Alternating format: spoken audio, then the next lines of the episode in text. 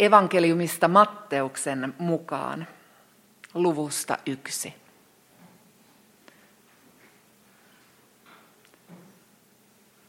Maria, Jeesuksen äiti, oli kihlattu Joosefille. Ennen kuin heidän liittonsa oli vahvistettu, kävi ilmi, että Maria, pyhän hengen vaikutuksesta, oli raskaana. Joosef oli lakia kunnioittava mies, mutta ei halunnut häpäistä kihlattuaan julkisesti. Hän aikoi purkaa avioliittosopimuksen kaikessa hiljaisuudessa. Kun Joosef ajatteli tätä, hänelle ilmestyi yöllä unessa Herran enkeli, joka sanoi, Joosef, Daavidin poika, älä pelkää ottaa Mariaa vaimoksesi. Se, mikä hänessä on siinnyt, on lähtöisin pyhästä hengestä. Hän synnyttää pojan, ja sinun tulee antaa pojalle nimeksi Jeesus, sillä hän pelastaa kansansa sen synneistä. Tämä kaikki tapahtui, jotta kävisi toteen, mitä Herra on profeetan suulla ilmoittanut. Katso, neitsyt tulee raskaaksi ja synnyttää pojan, ja hänelle annetaan nimeksi Immanuel. Se merkitsee, Jumala on meidän kanssamme. Unesta herättyään Joosef teki niin kuin Herran enkeli oli käskenyt ja otti Marian vaimokseen. Tämä on pyhä evankeliumi.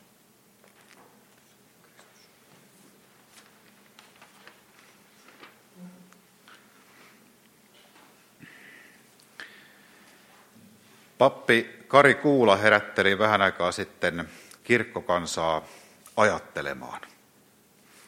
Kirkko- ja kaupunkilehden kolumnissa hän sanoi, hän kaipaa kirkkoon yritystä oikeasti ymmärtää uskoa sen sijaan, että heti lyödään pöytään mysteerikortti. Ja otan tässä saarnassa haasteen vastaan, heittäydyn ajattelemaan, ja ajattelu on vahvasti läsnä myös päivän raamatun teksteissä. Evankeliumissa Joosef ajattelee enkelin sanomaa Jeesuksen syntymästä. Ja kirjeessä Filippiläisille taas puhutaan siitä, miten Jumalan rauha, joka ylittää kaiken ymmärryksen, varjelee meidän sydämemme ja ajatuksemme niin, että pysymme Kristuksessa Jeesuksessa.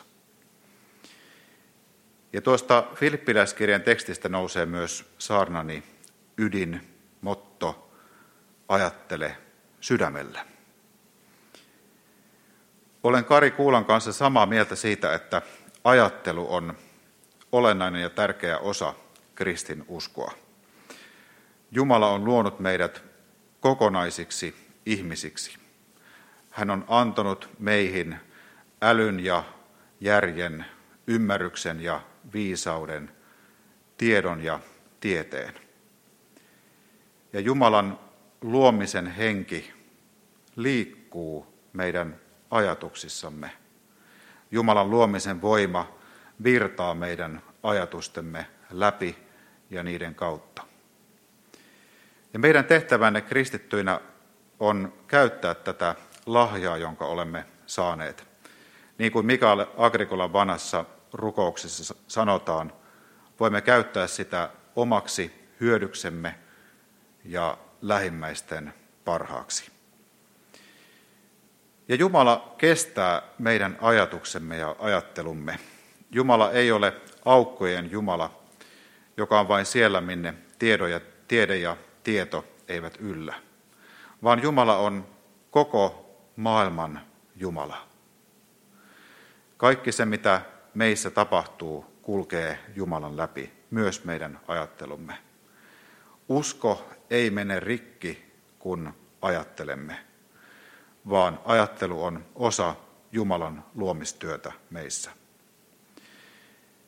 Ja Kristuksen seuraaminen voi viedä meidät vähän kuin tutkimusmatkalle ajattelun ja viisauden syvyyksiin. Se voi viedä meitä filosofian ja fysiikan kautta etsimään olemista, etsimään todellisuutta. Se voi viedä meidät historian läpi kaikkiin niihin aarteisiin, joiden kautta kristinusko on vaikuttanut meidän kulttuurimme ja elämäämme. Ja se voi viedä meidät psykologian läpi ymmärtämään ihmismielen ja uskon vuorovaikutusta. Kaikki tämä siis on meille kristittyinä mahdollista, kun vain lähdemme sitä tutkimaan.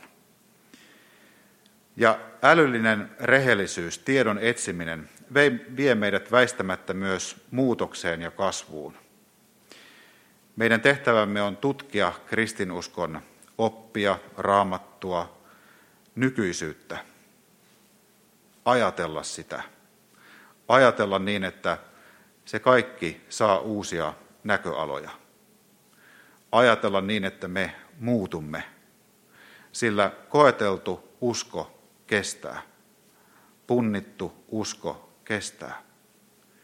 Ja lopulta Jumalan rauha, joka ylittää kaiken ymmärryksen, voi varjella meidän sydämemme ja ajatuksemme niin, että pysymme Kristuksessa Jeesuksessa. Meidän aikanamme punnittu ja tutkittu tieto myös tarvitsee puolustajia, ja me voimme olla heitä. Voimme olla puolustamassa tiedettä ja tutkittua tietoa. Valeuutiset ja usein tietoisesti rakennetut trollien kampanjat murtavat tätä luottamusta. Ne murtavat luottamusta punnittuun ja tutkittuun tietoon, ja siksi meitä kristittyjä tarvitaan tiedon ja tieteen puolustajiksi. Niin, että sen tiedon varassa uskallamme ottaa vaikkapa koronarokotteen. Tieto, ajattelu ja tiede myös rokottavat meitä. Ne avartavat mieltämme ja varjelevat kiihkoilulta ja mustavalkoisuudelta. Valeuutisten ohella toinen asia, joka uhkaa tietoa meidän ajassamme, on tiedon pirstoutuminen. Tieto murenee pieniksi murusiksi niin, että emme enää näe metsää puilta. Ja myös tässä meitä kristittyjä tarvitaan, ja kristinusko voi meitä auttaa kokonaisen ja syvällisen tiedon lähteille. Tästä mieleeni tulee esimerkki historiasta, joka on minulle rakas tieteen ala. Nimittäin keskiajalla kristillinen kirkko ja erityisesti ehkä luostarilaitos oli instituutio, joka kantoi tietoa. Se kantoi antiikin tietoa eteenpäin uusille sukupolville.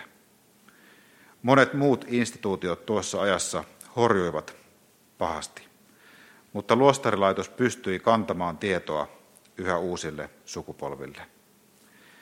Ja luostareiden parissa fransiskaanien keskuudessa myös syntyi uutta ajattelua, kun uusi aika lähestyi.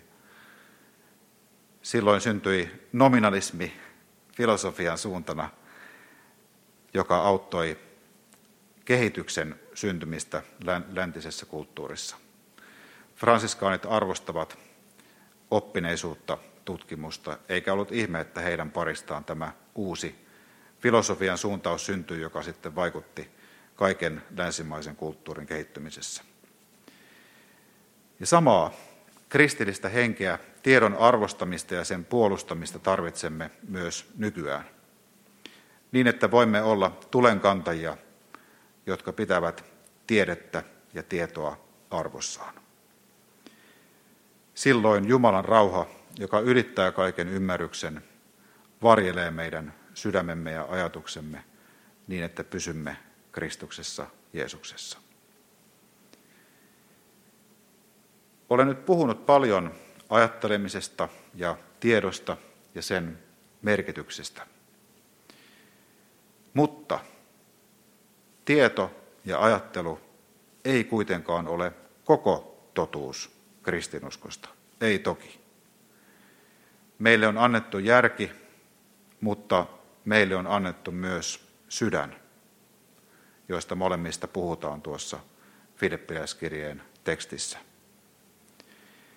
Evankeliumissa Maria ja Joosef tekevät suuria päätöksiä. He ajattelevat, mutta varmasti on niin, että se päätös syntyy sydämessä. Ajattelu auttaa heitä tekemään viisaan päätöksen, antaa Jeesus lapselle hyvä elämä. He ajattelevat ja he ajattelevat sydämellä. Sillä ilman ajattelua sydän voi olla hölmö ja ilman sydäntä ajattelu voi olla kylmää. Molempia tarvitaan. Ja Jumalan suuri ja salattu läsnäolo yltää meidän ajatuksiimme, se yltää meidän sydämiimme. Jumalan salattu läsnäolo, joka ylittää kaiken ymmärryksen. Se on siis jotain suurempaa. Se ei tee tyhjäksi meidän ajatuksiamme, mutta se ylittää ne. Se on jotain vielä suurempaa, jotain, joka koskettaa koko olemistamme, sydäntämme ja ajatteluamme. Ajattele siis sydämellä ja astu sisälle joulun sanomaan. Kuuntele Marian ja Joosefin ajatuksia. Katsele, kun he lähtevät matkalle kohti Betlehemiä. Tunne Jeesus-lapsen läheisyys. Silloin Jumalan rauha, joka ylittää kaiken ymmärryksen, varjelee meidän sydämemme ja ajatuksemme niin, että pysymme Kristuksessa, Jeesuksessa. Amen.